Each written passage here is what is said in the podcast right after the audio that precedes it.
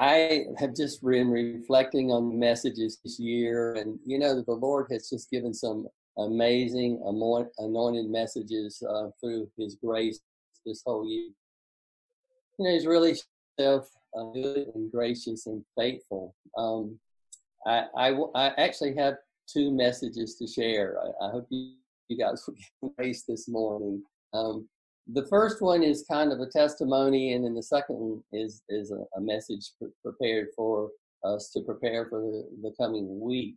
Um, but the first one is kind of uh, I, I, noticed that um, except, except for Mary, Mary tends to be one of the few people that uh, will speak out and share the Lord's dealing with her, and I appreciate that. And I am going to do the same thing this morning. And if you can glean something out of it for yourself personally, uh, good. But uh, it's just um, you know as we as we walk through this uh, time virus, you, you know I I have uh, seen some th- changes in myself.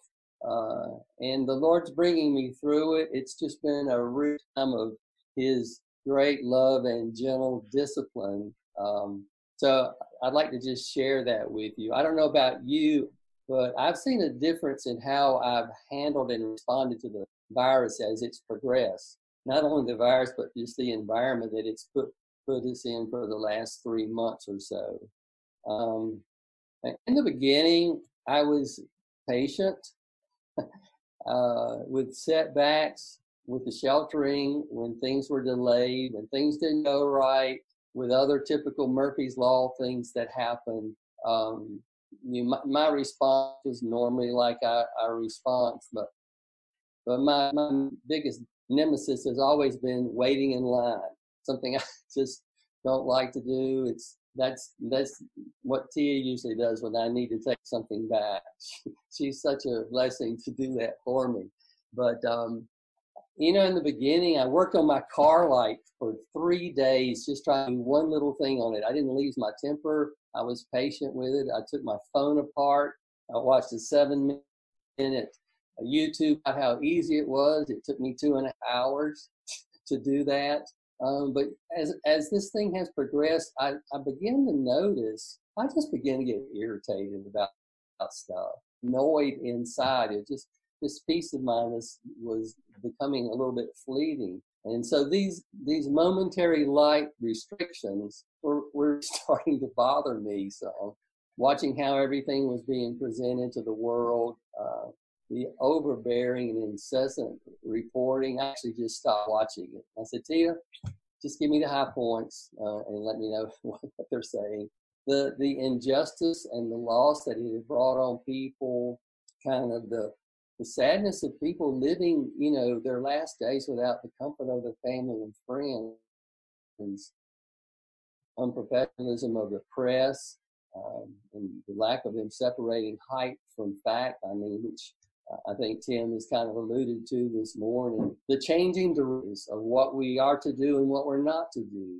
Um, the fraud and indiscriminate use of government spending and financial and just the increasing awareness of the future costs for all of us in ways that yet to be realized. And so I, I was just having my quiet time one morning, and um, the Lord just, I just was asking, what is going on here inside of me?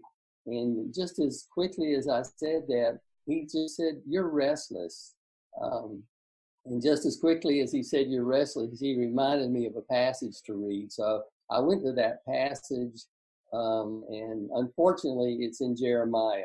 So it's uh, it's Jeremiah 12 if you want to turn to it. Um, Jeremiah was a prophet in this particular passage before chapter 12. He'd been threatened with death by the people of Anathoth if he continued to prophesy. And this is the very thing that God appointed and anointed him to do. So Jeremiah brings his complaint before the Lord, and I'm going to read the first four verses of um, that. Uh, I'll give you a minute to get there if you'd like. But Jeremiah 12, beginning in verse 1, it says, You give me justice when I bring a case before you. So you let so let me bring this complaint. Why are the wicked so prosperous? The people so happy? You have planted them, and they have taken root and prospered. Your name is lips, but you are far from their hearts. But as for me, Lord, you know my heart. You see me, and you test my thoughts. Drag these people away like sheep to be butchered. Set them aside to be slaughtered. How long must this land mourn? Even the grass in the fields has withered. The wild animals and birds have disappeared because of the evil in the land. For the people have said, The Lord doesn't see what's ahead for us. Jeremiah was really undone by these threats. He went in obedience to what the Lord had called him, and yet things weren't going well. Um, much like with Caleb and Joshua, you remember the, the two of the 12 spies that brought back a good report. Those, those men endured 40 years of the Lord's discipline of, of their people. And I mean, I haven't been threatened with death uh, but I have been inwardly annoyed by the ongoing circumstances. Um, but as quickly as I read the first part, I, kept reading in verse 5. And this is the Lord's reply to Jeremiah. He didn't give an explanation of why those things were the thing. This is what he said to Jeremiah.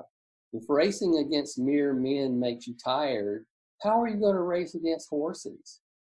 If you stumble and fall on open ground, what will you do in the thickets near the Jordan? That was an ouch. But at the same time, I thank the Lord because He didn't He didn't allow this thing to grow in me and be something bigger than it could be. Um, and the answer to Jeremiah, you can expect to run against horses in the future. Uh, Jeremiah needed to learn how to trust God and draw on His strength in his challenge in order to prepare him for a greater challenge in the future. Um, you know, the, these present circumstances are a challenge, no doubt, but greater ones quite possibly await.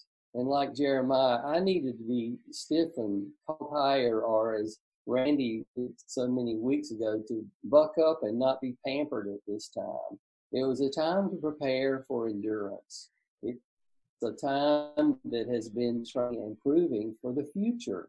Um, you know, we speak a lot about heroes, and in some ways it seems easy to become one today with just a single act. And it's true, people are heroes who rise up to an immediate challenge and deal with it. But you know, as you as you look at the heroes of the faith, it seems to be measured by a different standard. Um, maybe it's uh, it's a heroic soul that can be called to do heroic work for God. And this heroism uh, is marked by endurance. And maybe I'm beginning to wonder is this the kind of heroism that the pair and his people for? Maybe endurance is better characterized by this own virtue of his, which uh, Greg spoke of last week faithfulness. It's the challenge of faithfulness in the relationship with the Lord that historically his people have fallen short. Um, you know, an aspect of endurance is the biblical concept of patience. Uh, and the Bible is full of that. It's not talking about uh, some counterfeit that passes for patience, but it's talking about a power to bear and to suffer and to sacrifice and to do, endure all things, even to die but maybe harder still to continue to live. And so this whole world, fallen as it is, us patience, but there are times when drawing upon the patience of God is needed to maintain endurance and faithfulness in difficult situ- situations and circumstances. And I just really felt like the Lord was gently reminding me to strengthen that which remains uh, here were some things he gave me to consider. And I just would ask you if in this whole time, have you noted any like cracks in your peace or attitude or behavior as this thing has prolonged? Or are you one of those people that have just waxed stronger and become stronger and stronger in faith? Um, I think my faith hasn't been so much challenged, but just dealing with the restrictions. And so um, I I'm going to give you four things um, that uh, just to consider that I've considered. Uh, the first one is in in your duties. If in the ordinary duties of life you have been weary, how you will you be able to meet the higher and special duties to which you may be called? Uh, so to courageously face these and then may hope to meet others with equal strength. How about in your trials? Well, we've all been through trials in this time. If the trials which are common to man tax your patience, how will you do when called to pass through extraordinary ones? You give way these, but endure without shrinking? In the Job like trials that come, you may bear them as he did, as we endured. Then there are, uh, how have we done in our temptations? If those that are common to man have taxed your strength and led you severity, how will you do when special and more ordinary, more than ordinary temptations come upon you? Resist the devil in the first temptation, and you will be better able to resist him in the second. And lastly, in, in your troubles, uh, do the ripples of the waters of the sea of life affect you? And how will you do when surges of tempest come upon you? Do the dark sky frighten you? Then how will you feel when lightning and terrible thunder fill the heavens? Um, so I think for me, it's been a time of uh, my spiritual stamina, or should I, or I, I guess be more personal, say it's me that the Lord, Lord has just been here for the future, because that spiritual stamina really affects our, our emotional, mental, and physical stamina. You know, my great desire this time unchanged in any way that the Lord has desired for me to be changed to make those adjustments as as the Lord shows specific places for needful strengthening to prepare me for walking forward with Him. It's also been a time of checking to see if that's really my heart's desire, my heart's desire to walk with Him, even if things get hard like they did for Jeremiah.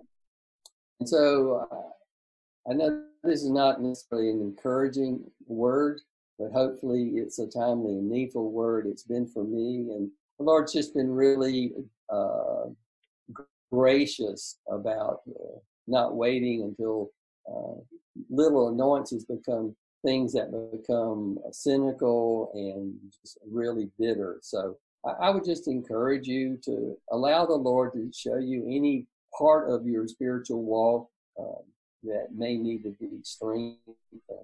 And um, hopefully you can glean something out of that. And you all are saying, boy, he's had some problems, but uh, hopefully, hopefully a, a, time of encouragement for you. Um, what I want to really, the main message for um, this this particular Sunday is actually preparing us for the week to come. You know, I I kind of looked at the messages that we have since pastor. It seemed like they centered around these four broad themes. Uh, and, and those that have spoken, I hope you can see that. And, and I've, I've gleaned the right thing from your messages um, over these past weeks. But the first is that God is in control. He is strategic in his activities. He is in control and he's sovereign. Secondly, God is offended by complaining and grumbling. Thirdly, God requires repentance and obedience that's prompted by faith. And lastly, God is faithful and redeeming. You know, um, I know as as timed up to the Passover, everybody was remarking about how much the similarities between the first Passover for the people in slavery in Egypt is to today in the fact that they had to be sheltered, they had to stay in their homes, um, and that command to remain inside of the death angel passed over. Um, all those people who, through obedience as an expression of their faith, covered their doorposts with blood of a perfect lamb. Um, that lamb was just a shadow of the true Lamb of God, which took away the sins of the world, John 1 29, at a later Passover. So the Israelites were set free from bondage and slavery of Egypt, and they traveled into the desert to meet God at Mount Sinai. Last week, Greg took us through Deuteronomy 1 and that journey into and throughout the wilderness to the edge of the land promised to Abraham. There they were instructed to prepare to meet with God at Mount Sinai.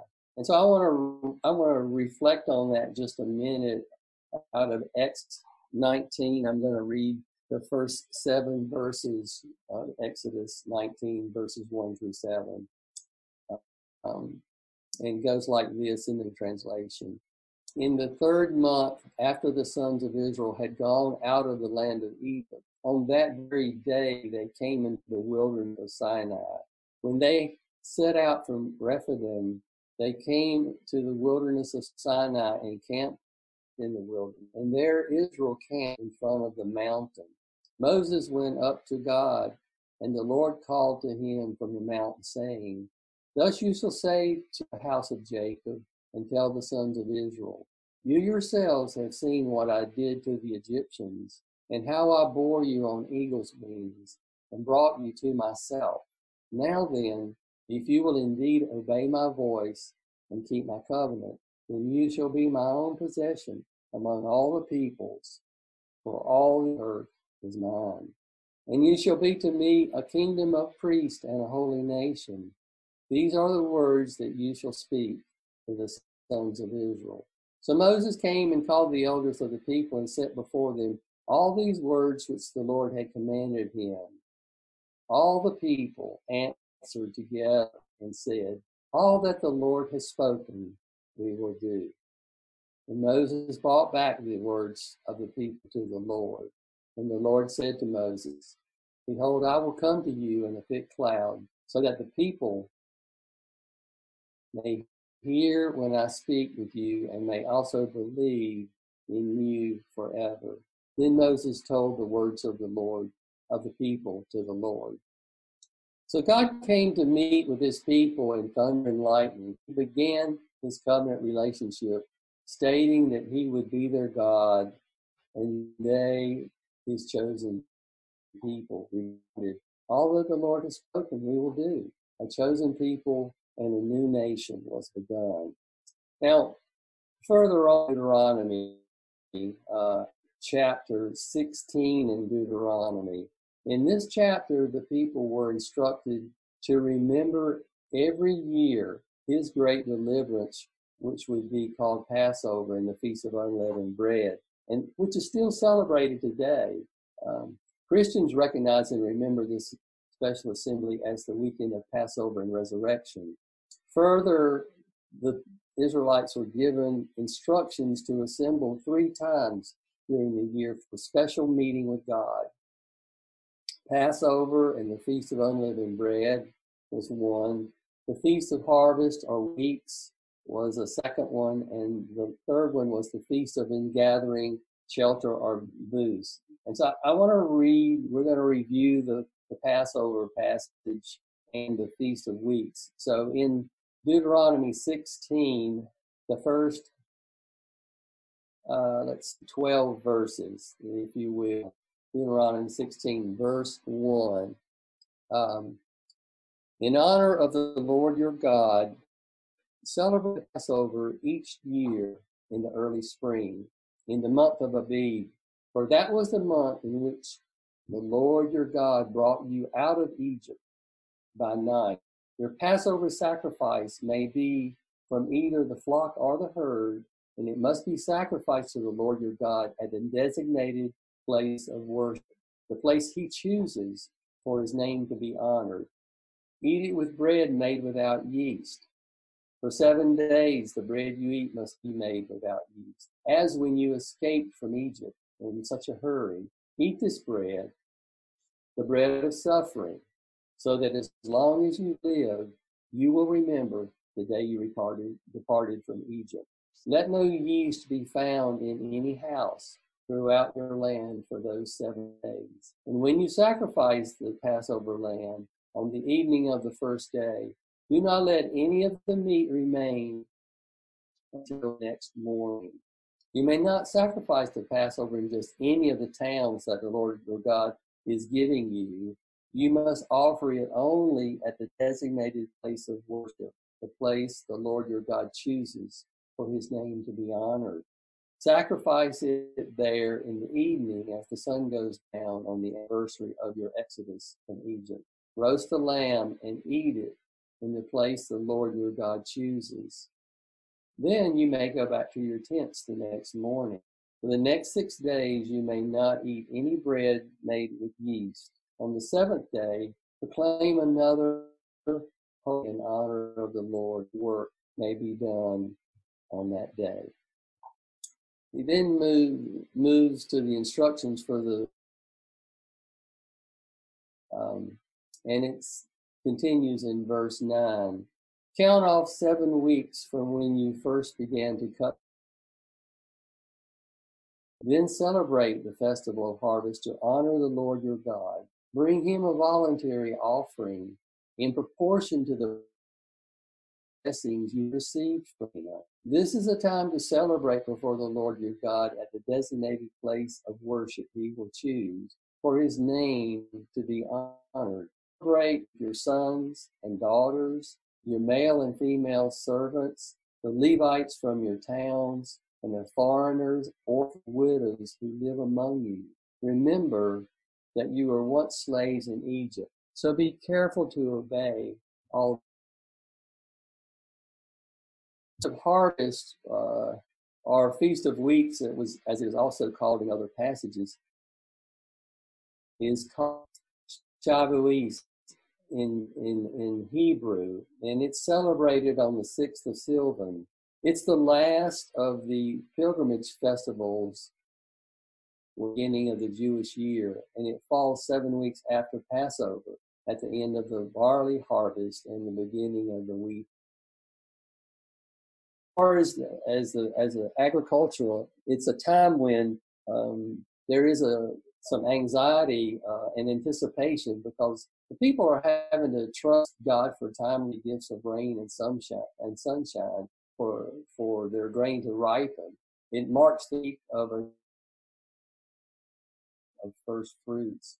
Um, it's occasion on which new grain and fruits are offered to the priest that's been added um, since those times in the wilderness and entering the promised land in later times. Also, celebrated now as the anniversary of the giving of the Torah at Mount Sinai, which was the first scripture that we read, was the beginning of that that time. It's also a time when they recognize King David, um, and the Book of Ruth is read uh, in the in the Jewish assemblies during that time.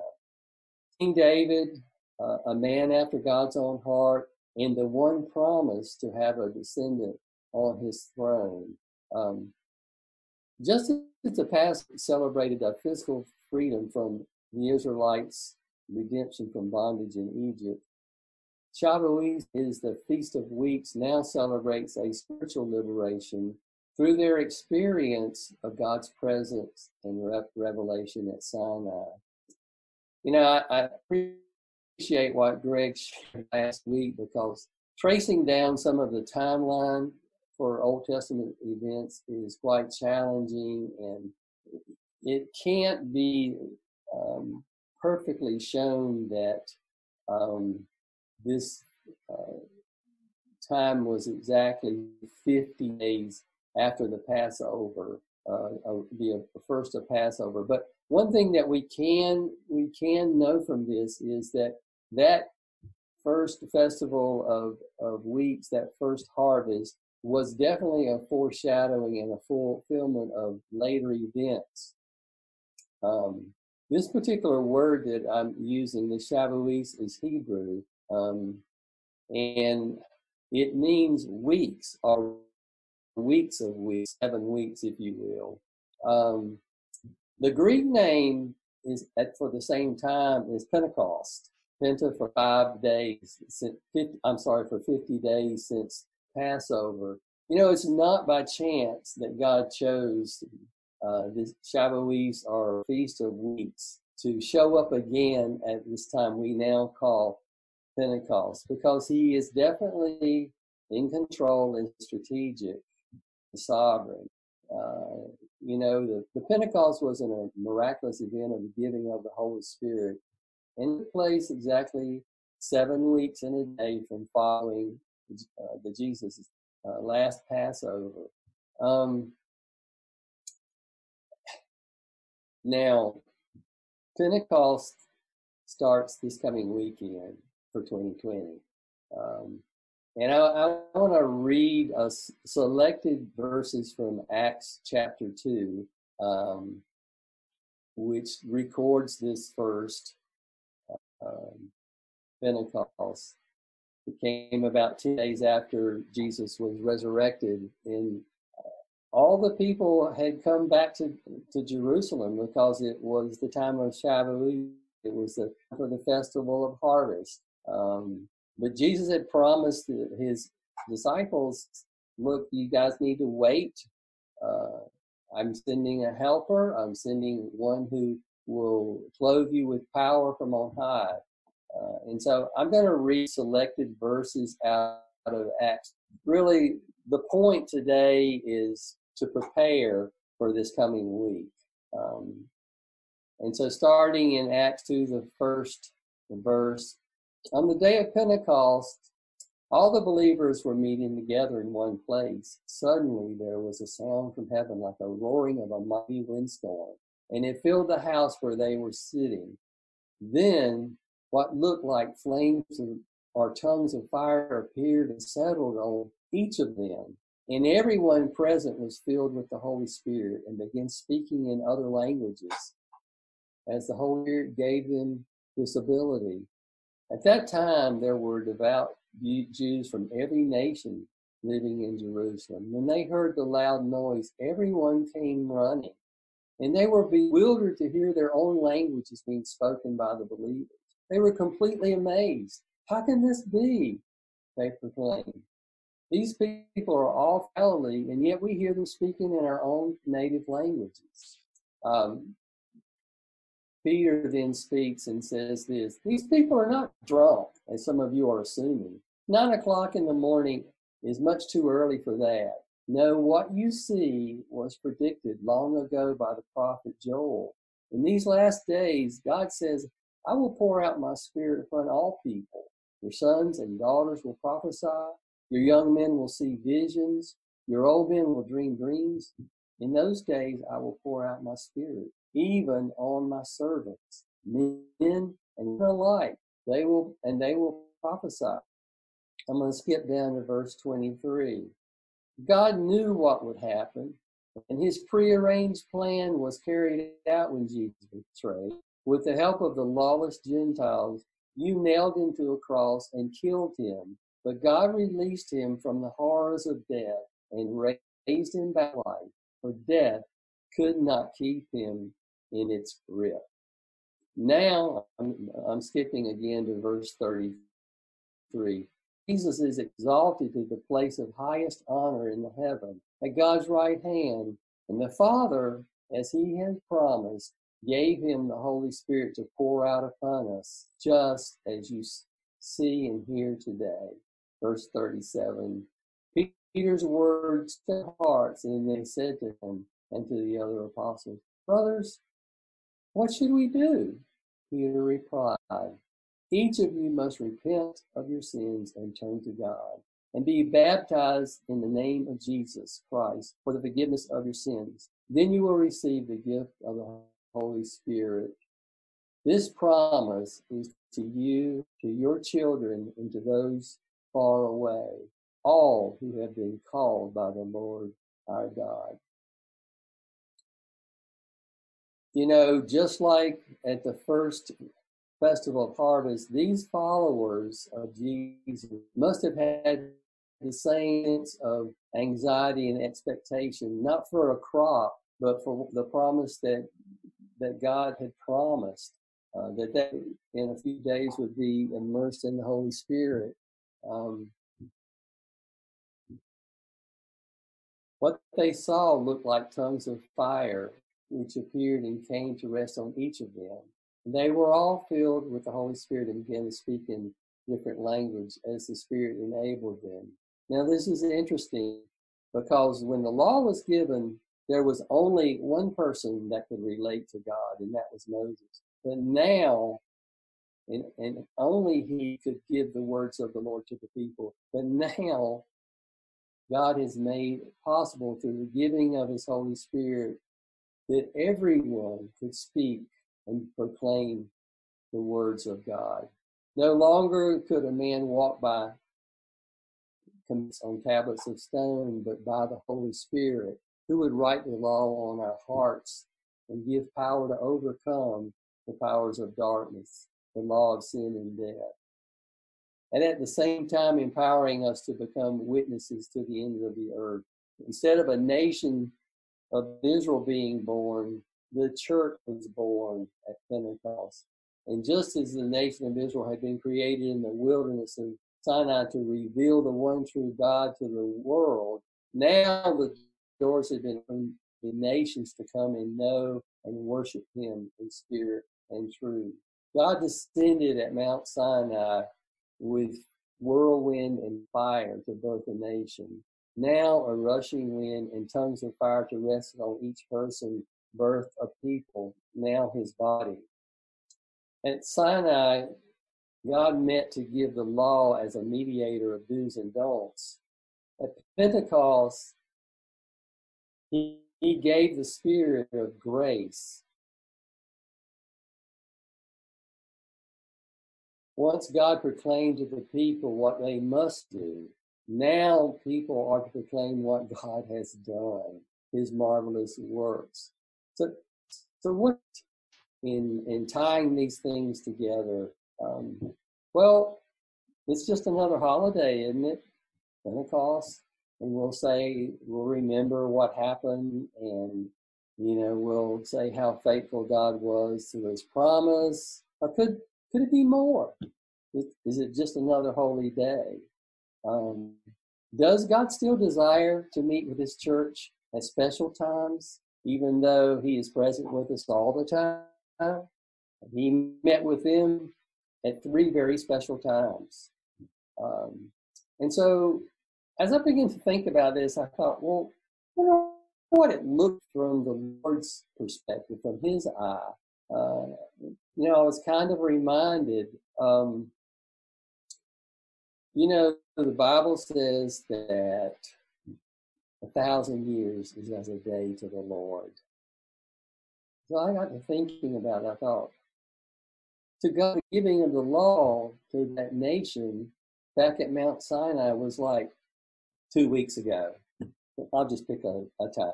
Two weeks ago, in, in, in, in this God who lives outside of time was like a couple of weeks ago I gave them all and birth a nation.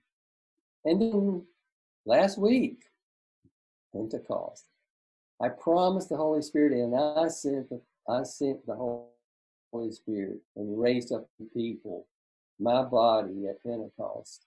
And now, 2,000 years later, this week, I wonder if he's thinking, who will meet with me this coming weekend? Who will remember it's a special time? Not just what I did then, the giving of my spirit. Who will come and be filled again with the Spirit, with the power on high to proclaim my marvelous works and the good news of what I have done? Who will come not empty handed, but present a wave offering as I asked a long time ago. A loaf of bread made with leaven, not without yeast, but made with leaven, so to speak, a new life raised up in Christ, ready to proclaim these marvelous works of mine. Is there an expectancy and anticipation for this coming weekend? Who knows what the Lord has for us? In the week or weeks.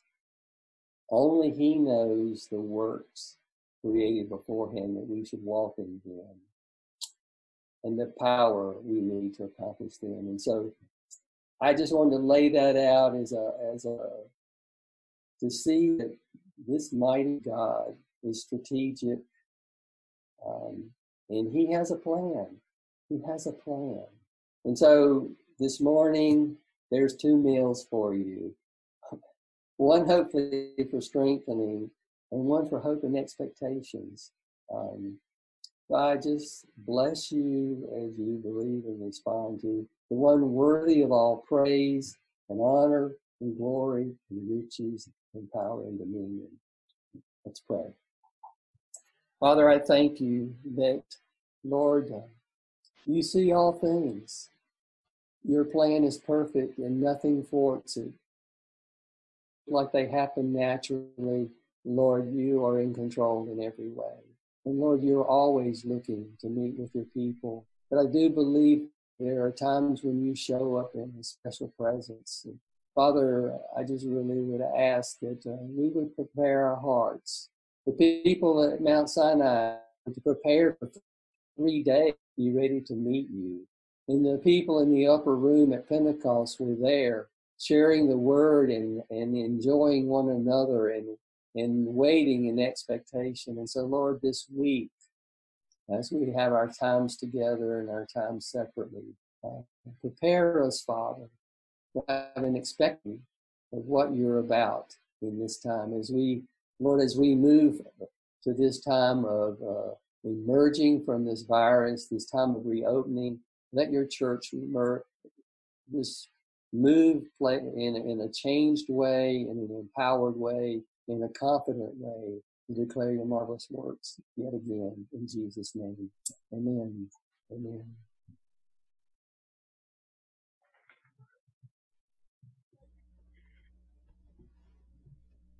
Thank you, Preston. a lot to consider.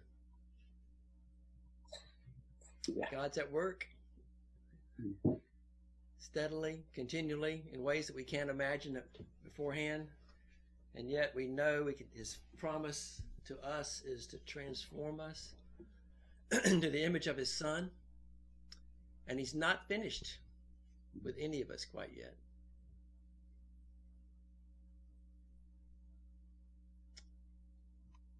Anyone have a question for Preston from what you've heard this morning? Or some thought you want to echo? I see two ways that are possibilities of, of, of why the wicked prosper. One, I think uh, they prosper sometimes because eventually they will see the emptiness of what they've accumulated and it'll draw them to God. And for others, I think it's a judgment of God it's a judgment to let them prosper and eat their fill of things that bring no satisfaction. And so, because they've determined not to know God, God says, have a whole mouthful of it until it comes out and you can't have any more. So, it's a judgment in some ways, and some ways, it's a, for some people, it's a means of revealing to them how empty everything without God is. And um, a couple of things that just keep coming to mind is when when Moses came down from the mountain after getting the Ten Commandments, and he sees the golden calf.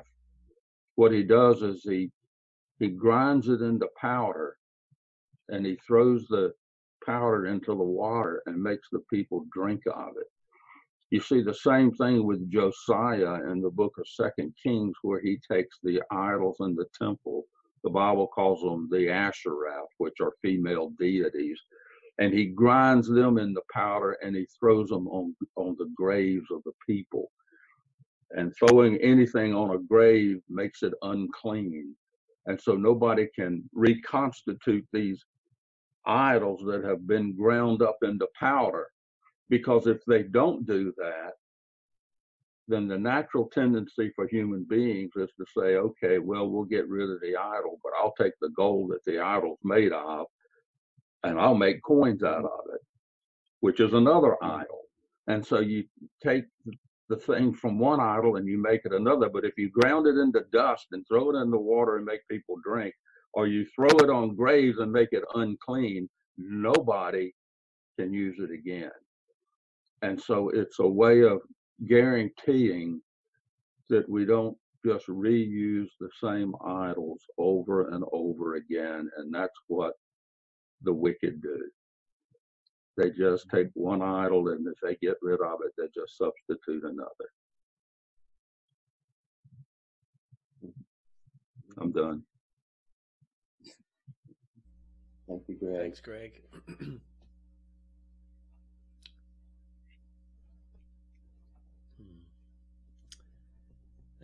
You. I appreciate what you were sharing about how you noticed uh, your thoughts or attitude changing as the uh, shutdown has worn on. Um, I think all of us are experiencing different aspects of that. It's like um, we're trying to create a, or, or wish we could find a grid for how to walk this out. And um, it's certainly pressing all of us into a place of, of needing to hear from God personally in a lot of unique and individual situations. And sometimes it's where we begin to show stress, where we begin to show a missing it, that it actually helps us get bearings. But it, it's, um, it's an astonishing time to try to get bearings with. I'm not sure whether God's teaching me a lesson or Pat's teaching me a lesson. We're working together. God has his ways, Greg. yeah, mysterious, aren't they? yeah. Yeah. You know, I had a, a super unique experience the other day with someone. They had um, gone into one of the grocery stores at a time that they were not at all busy. And that particular grocery store requires that a person wear a mask. But because they weren't busy, um, she decided that she wasn't going to wear a mask.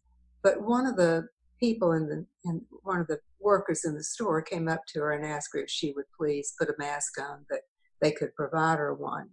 Well, that utterly infuriated her. So much so that she wrote a scathing letter to the corporate office and as I'm puzzling about what in the world is going on, as sort of a side note, she started talking about how the things with the shutdown just bring up all the rejection that she felt growing up. And for some reason, someone coming up to her and asking her to put on a mask caused her to feel rejected she is still so angry about that situation that she's also planning to write a scathing letter to that particular store complaining. And I, I, I, was caught between how sad, how sad for the person and the corporate having to receive that, and not understanding that it's coming from a wounded and broken place.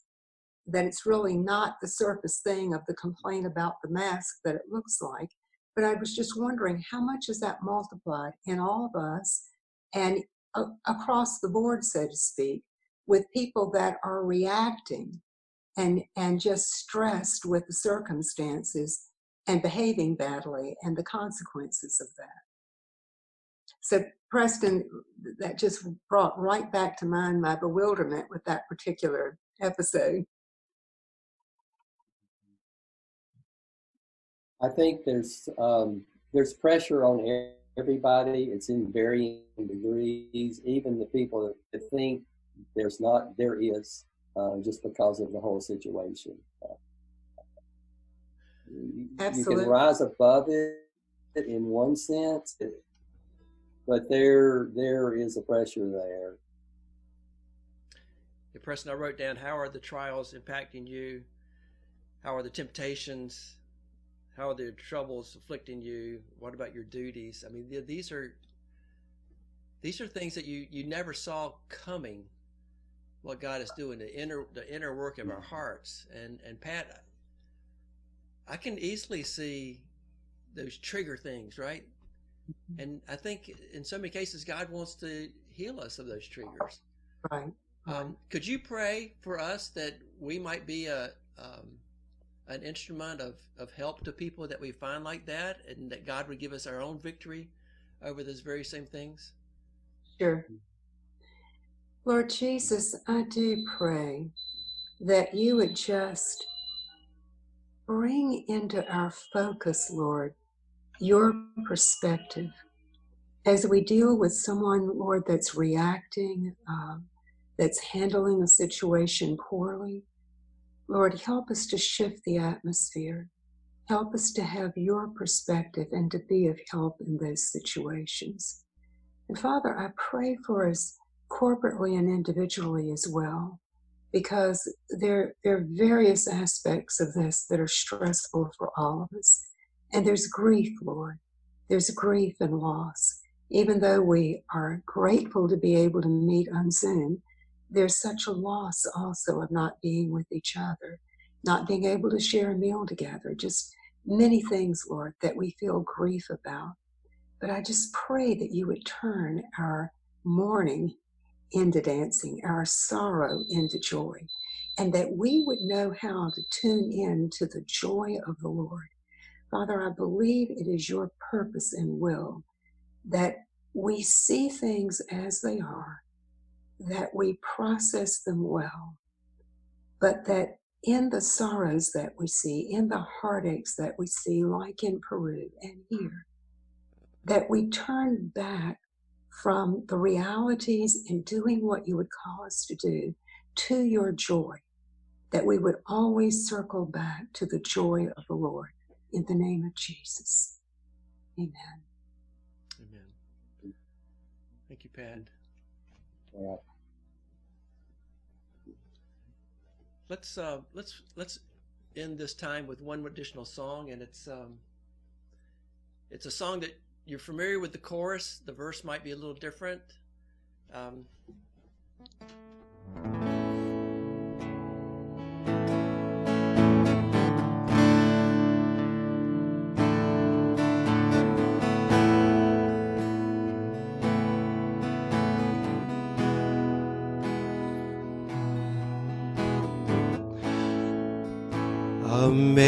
amazing love that welcomes me, the kindness of mercy. That bought with blood wholeheartedly. My soul undeserving.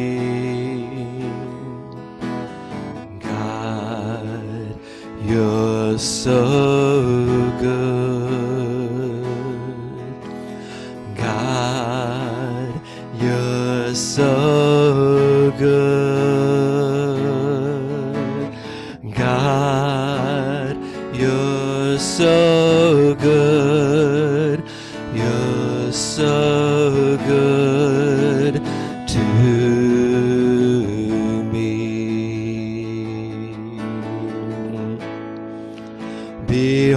the cross,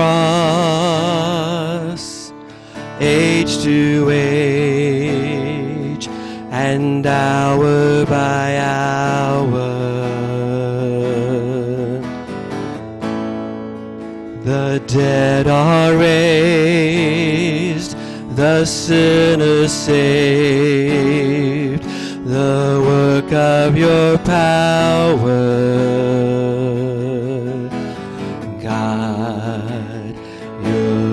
so good. God, you're so good. God, you're so good.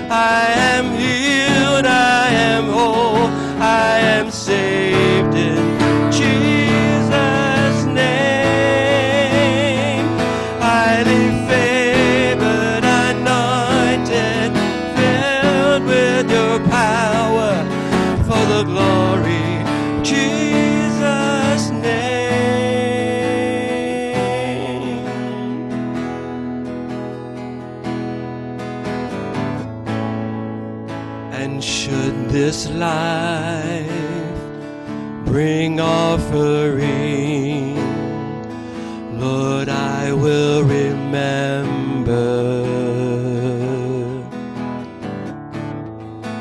what Calvary has bought for me, both now and forever.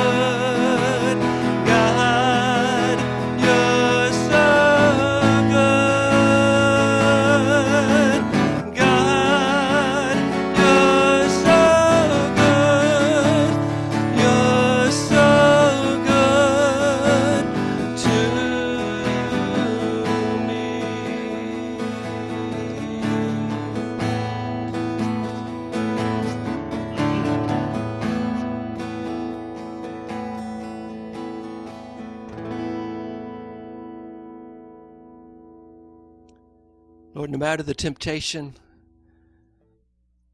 you've provided a way of escape that we might trust you more. No matter the trial, Lord, you provided a way of strength to endure that we might trust you more. No matter the temptation, Lord, or the duties that we face, you, Lord God, are our source of joy and hope and peace in the midst of every trial, in the midst of every temptation, in the midst of every testing, in the midst of every duty. And Lord, we pray that we might you might transform the way we think and the way we act as we see you more clearly. As we love you, Lord, as we find that you are the greatest source of joy and the treasure of our lives, Lord, and let us be that way for other people and offer hope to them, Lord God. Lord, this is the week that we look forward to that outpouring of your Spirit, where the church as we know it today was birthed, and people received the gift of the Holy, the promised Holy Spirit in their lives. For such a moment like this, Lord, we need your Spirit within us. Lord, for such a moment like this, we need the power of your word. That we might trust you when we're standing and waiting in line. And Lord, say, we don't like the valley you've got us in.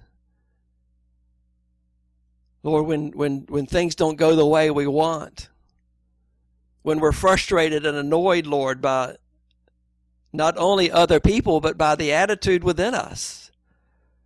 Lord Jesus, you are a redeemer, and that is something that we cannot forget. We should not forget. We must always remember, Lord, that you are a redeemer. Thank you, Jesus. Lord, we rejoice this morning. Lord, we look forward for that day when you bring us back together. We ask you, Lord, for a vaccine. We ask you, Lord, for protection from this enemy, not only for ourselves, but Lord, for the, every nation. Lord, show us opportunities where we might give and serve and bless your name, that all the glory go to Christ. Thank you, God. Thank you, Father, for your presence here with us this morning. We pray this in Jesus' name. Amen.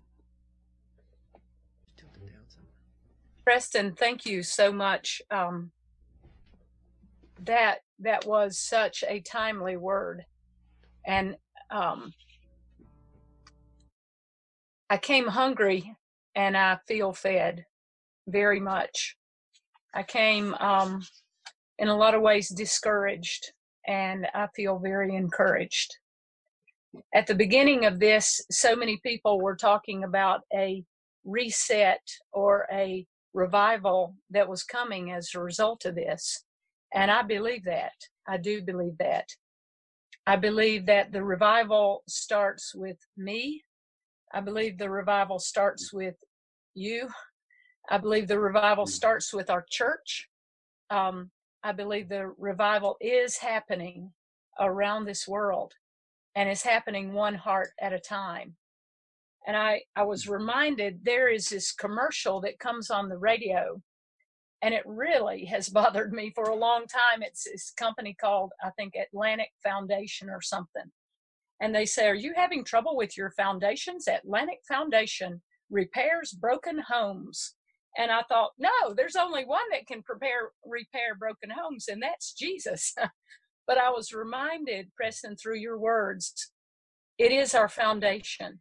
And if there are cracks in our foundation, then there eventually will the whole house can have real problems. And it behooves mm-hmm. us to not only allow, but to ask Jesus to shine the light on those cracks that are in our foundations. You can't have a house for a long time that doesn't have some kind of issues. And uh, I know, I know the Lord has been doing some of those things in my life, and I'm so grateful because He is so good. Um, so let's let's allow Him to shine the light on our foundations, and just like the disciples who were told to wait, they didn't know what they were waiting for, really. And what they received was far more than they ever even could imagine or realize. And perhaps it will be the same with us, with what God has to bring forth for us. Who would have thought 33 years ago at that old school that we would have encountered what we have encountered? And God is so good. I, we could, we sang that probably 33 years ago, and we can sing it with much more experience and the reality of that now than we could even then. So let's keep um, running, not just with the footman, but being prepared with the endurance to run with the horses. Um, having said that, a couple of announcements. Um, this week, oh, I'm in the wrong year. there we are. Uh, tomorrow uh, is Raul Salinas' birthday, and Dustin and Jessica celebrate their first anniversary tomorrow. So Wayne and Jill, I know you remember this time well a year ago, as as many of us do. Um, on Wednesday, Roger and Wendy are celebrating their 36th anniversary. So, congratulations, Roger and Wendy, on your anniversary. Yes. What what a blessing it's been to see your lives over the years as as the Lord has grown and and changed uh, and knit you all together and brought Henry into your lives. What a blessing. On Wednesday. There. I was there. I'm a witness. That- That's right. yeah, Julie said we were there. on on Wednesday night, Roger and Wendy, we can celebrate your anniversary together at a prayer meeting. That's so, right. so the prayer meeting is Wednesday night, and uh, those are the announcements for this week. Yeah. I will.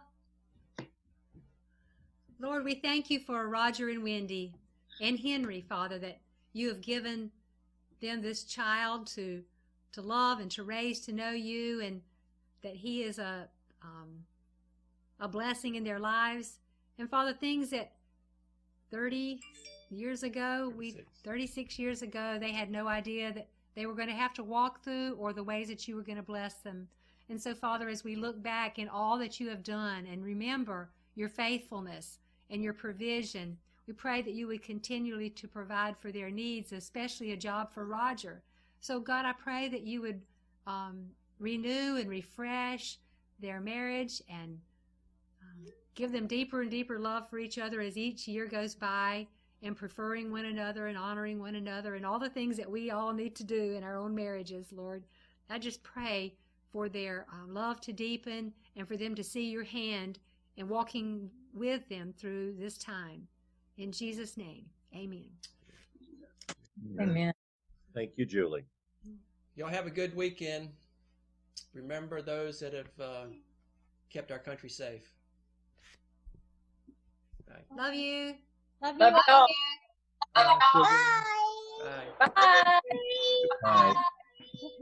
Sharing your drawing. Bye, Grace. Bye, Grace. Bye, Simon. Bye, Bye. Bye, Grace.